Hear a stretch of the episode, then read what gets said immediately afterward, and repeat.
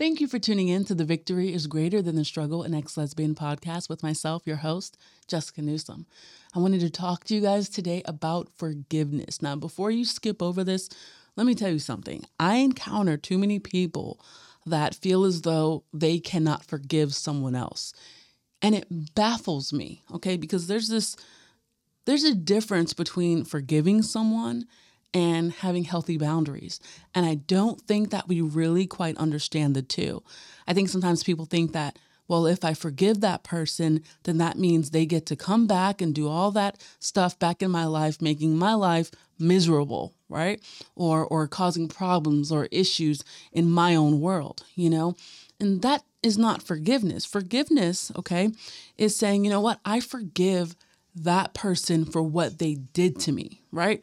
Or whatever the case is. Like forgiving someone isn't just about releasing them, but it's about releasing you from that bitterness. It's about releasing you from from that that place of just feeling malice or anger or frustration towards someone else. Now, I have been around people who refuse to forgive right? Like truly forgive. And man, there are people who just look bitter. Does that make sense? Like they walk around with a scowl on their face because there's so many people that they have refused to forgive. And they walk around just looking miserable, angry. They're always complaining, right? And even their environment looks angry, you know? Um, they just become little hermits. This isn't everyone, right? But I'm just saying, like, sometimes something can consume you so much that it reflects into your environment, your attitude, your ways of thinking and processing, thinking about the world and people in it, people around you. And we don't want forgiveness, unforgiveness to be a festering wound within ourselves that becomes infected and begins to affect other areas in our body, right? But there's so many people that walk around like that. Okay. And so forgiveness is saying, you know what? I am releasing that person and I'm going to keep my joy and my peace. Now, the other half of that is healthy boundaries. Okay. And so just because you forgive someone doesn't mean that they have to still be a part of your life to the extent in which they were. Okay.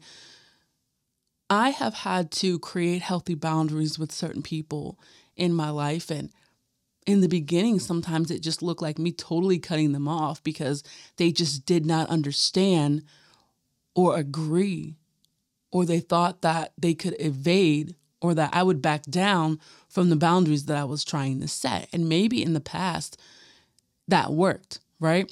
There's some people in your life, you're like, okay, well, you know what? You cannot do X, Y, and Z anymore because this is how it affects me. And they're like, yeah, yeah, yeah, yeah.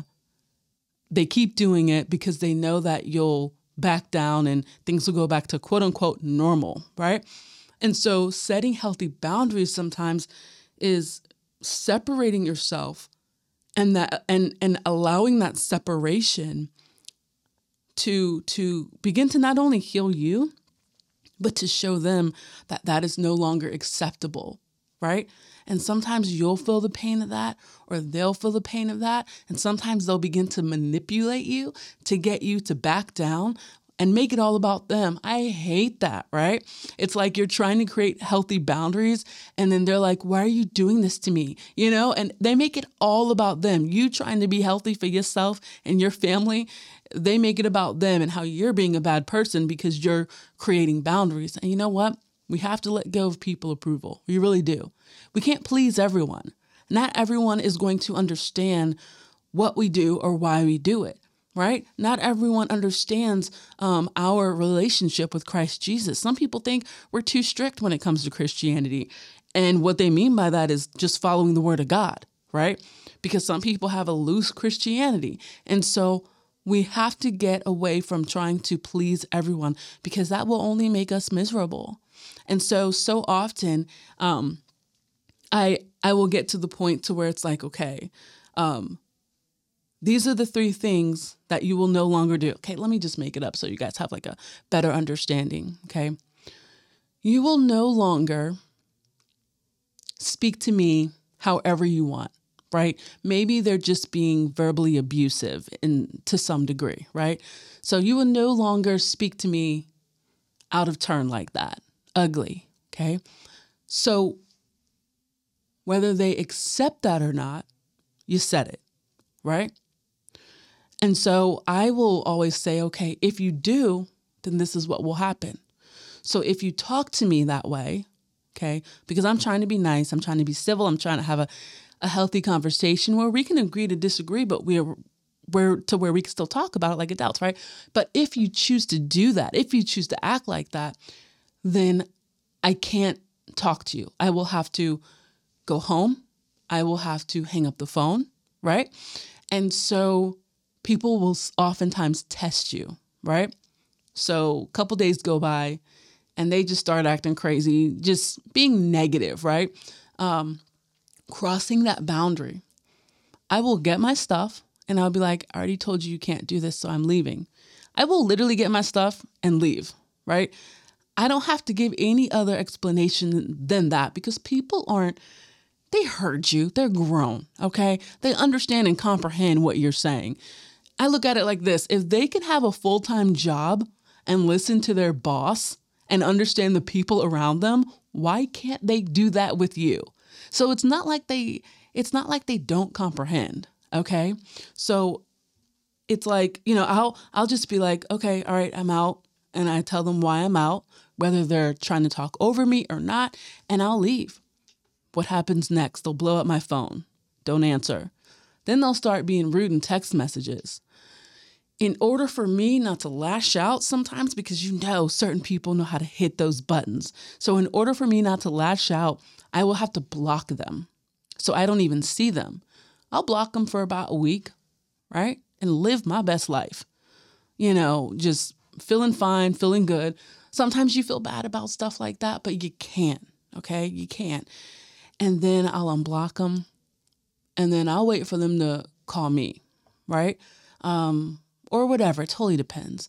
Um, and I will keep repeating this type of action, and eventually they will get it, or they will choose to no longer be a part of your life. Whether they choose to no longer be a part of your life by coming to you and saying this just isn't working out, or by them being even more combative even more argumentative. That tells you that this really isn't working. And so sometimes if they don't cut the ties, you need to. Okay. And a lot of people will say, man, but this person has always been there for me. This person, da da da da.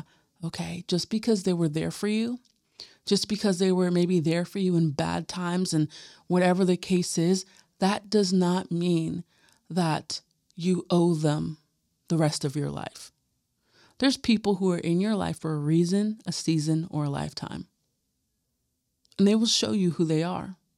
There's people who are in your life for a reason, and that may be a short amount of time, okay?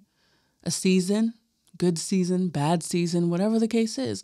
But the people who are in your life for a lifetime will have proven to be there for you, to gel well together with you through the good and the bad. Now, those people, I have two or three of those people, okay? Three or four of those people. And those people know how to communicate properly, right? And I communicate properly with them. We know how to take a step back if needed. We know how to love each other in Christ, right?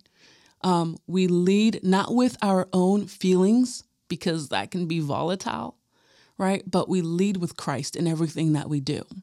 We talk with Christ in mind, right? We uplift and we edify one another. Those are people that are in your life for a lifetime. Stop trying to put people who are in your life for just a season or a reason. Stop trying to put them in that lifetime box. You keep shoving them in that box and it doesn't fit. When people show you who they are, you got to believe them. Yes, there's people who can change and grow. That's cool. Hopefully, we all can change and grow. But sometimes there's a cap to that with people. Sometimes people can't grow beyond a point, won't change beyond a point. And it doesn't make them bad, but maybe it just means that you guys aren't a good fit together.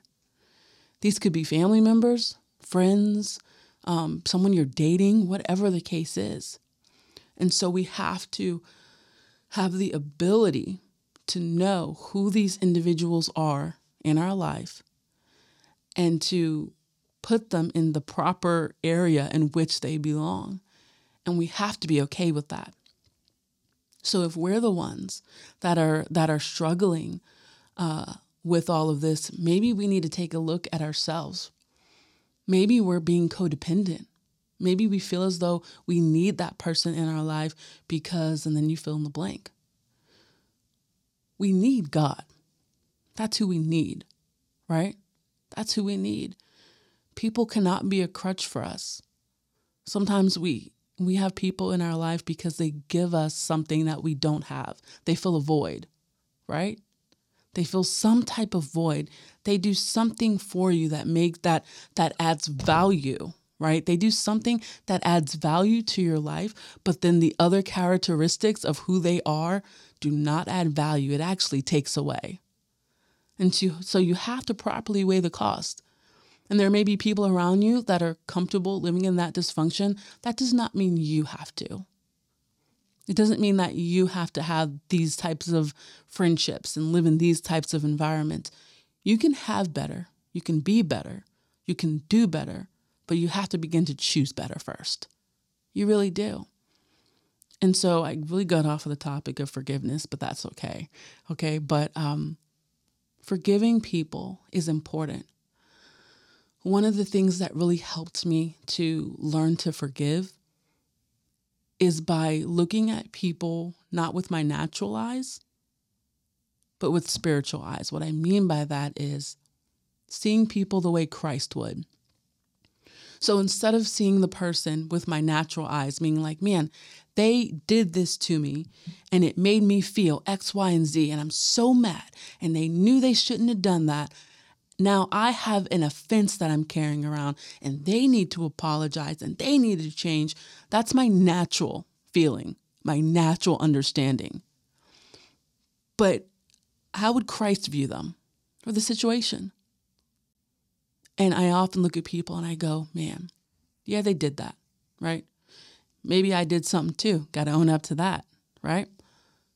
But I look at people as broken because we all are. We all have areas of brokenness within us. And so I look at that person, and sometimes God will show me the areas of brokenness, hurt, and pain in their life. And they are projecting their pain, their hurt onto me. And so I feel bad for them rather than angry at them. I look at them and I'm like, man, they're trapped by their own issues. And I'm just like, man, God, please show them who you are. Give them the peace that surpasses all understanding. Show them like your love, like just pour down your love upon them so that they can feel proper love. Because maybe some people don't even feel love like that, right? Love, according to man, is conditional. You do this, then I will love you, right? You don't do it, then I'm going to take my love back. And God's not like this. And there's so many people that are broken and hurting in this world, and all they're needing is love. They need for people to see them, to love them, to um, um, understand where they're coming from. And so, if we look at people with the eyes, the mind, the heart of Christ, then our perspective about the situation oftentimes will change and it'll be easier to forgive them. But sometimes we need to also create boundaries because you should never stay in a place to where you are being abused mentally, physically, emotionally, right? We have to guard ourselves. We do. We have to protect ourselves. And so we have to learn what that proper perspective is. And the only way you can do that is by reading the Word of God. But also, there's some good self help books, to be honest. Um, I've mentioned this before Boundaries by Townsend and Cloud. one of my favorite books because it is absolutely, it just breaks it down. It gives examples.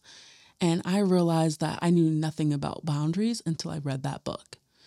I hope that you guys enjoyed that. Um, I want you guys to forgive. I want you guys to create healthy boundaries.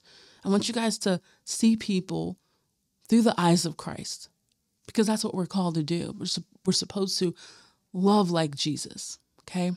Thank you guys so much for tuning into this podcast. I'll see you next time. I love you guys.